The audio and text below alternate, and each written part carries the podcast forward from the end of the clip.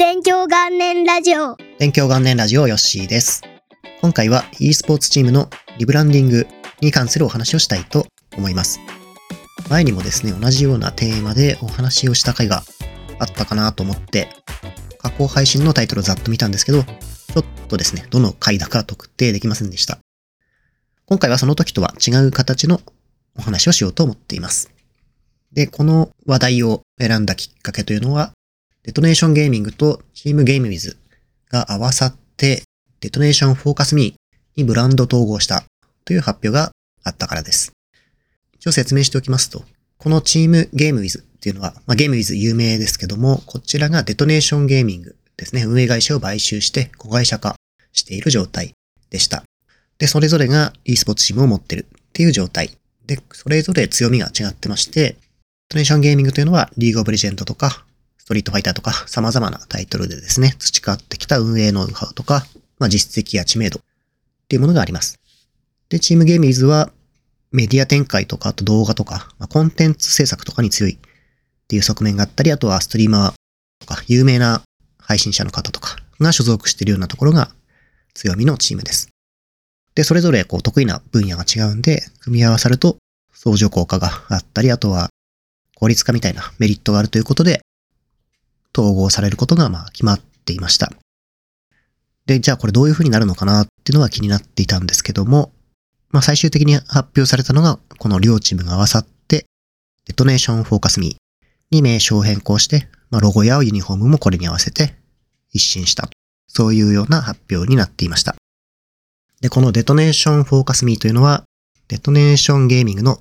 League of Legends 部門が使ってきている名称になります。まあ、DFM っていうような略称でも知られてるんですけども、世界大会にですね、何度ももう出ている常連で、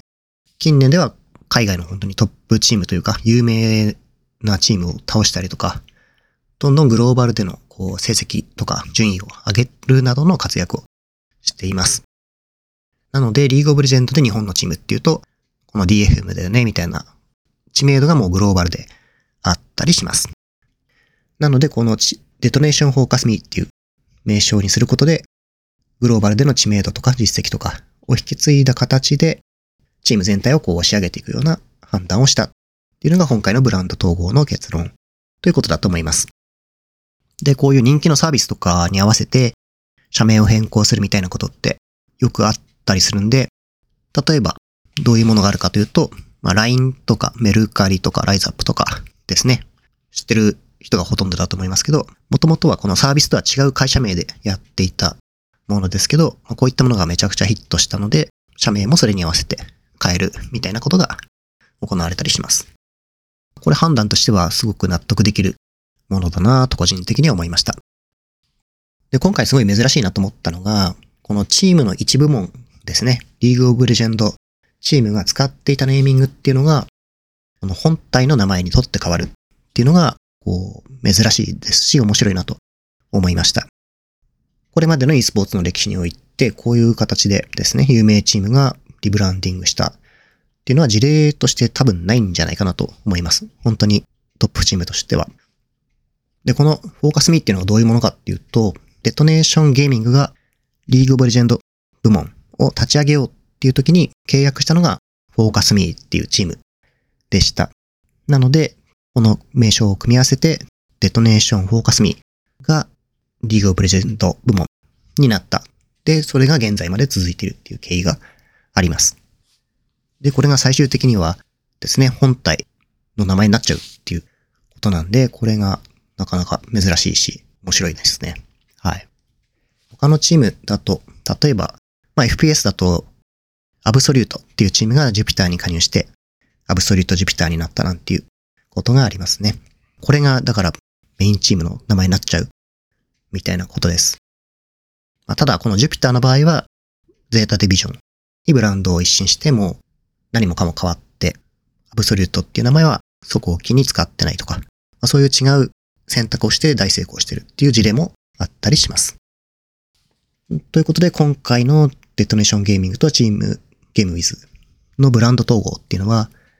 この e スポーツシーンにおけるリブランディングにおける新しい展開だと思いますんで、新しい事例ですね。個人的にはすごく興味深いと思ったお話でした。というのが今回のポッドキャストになります。で、いつも近況を最後に話してますが、ようやくですね、GAM っていうインタビュー YouTube の第3回を公開することができました。めちゃくちゃ時間かかって50日ぐらいかかってるんですけど、今回は元 FPS のプロゲーマーで、現在はゲーミングコンテンツプロデューサーとして活躍されてるアンリーシュトさんにお話を聞いてきました。僕のサイト20周年の記念パーティーとかもやってくれた方なんですけど、彼は企画力とかですね、あとはこう話の着眼点とか説明の仕方がうまいとかっていうので、興味があって彼の話をちょっと聞いてみました。同じように思ってる人も結構いて、今回ですね、リツイートしていただいたり、感想を投稿してくれるような方もいて、ありがたいなと思ってます。めちゃくちゃ面白い話いっぱいしてもらったんで、これもぜひ、ポッドキャストと合わせて聞いてみていただきたいなと思ってます。あとはですね、個人的にもインタビューをしていただくという機会がまたありまして、2回くらいあるのかな。こちらも公開されましたらまた紹介させていただきたいと思っております。このポッドキャストは毎週金曜日に更新しております。また次回もよろしくお願いいたします。